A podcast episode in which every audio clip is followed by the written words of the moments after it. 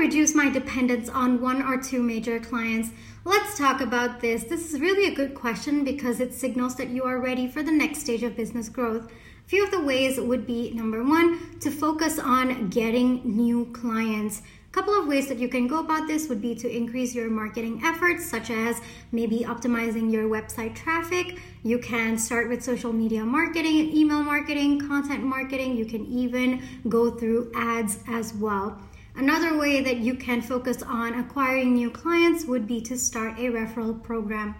Now, other than acquiring new clients, there are a few other ways where you can reduce your dependence on one or two major clients. Another way would be to diversify your revenue stream. So now that you are perhaps in the consultation business, you might want to expand into maybe another segment in your business. Not just that, you can also expand into new markets as well.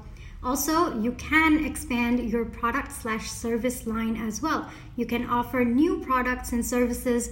So either your existing customers tend to hang on with you even longer, or you will get new clients and customers for the new products and services that you would like to put out.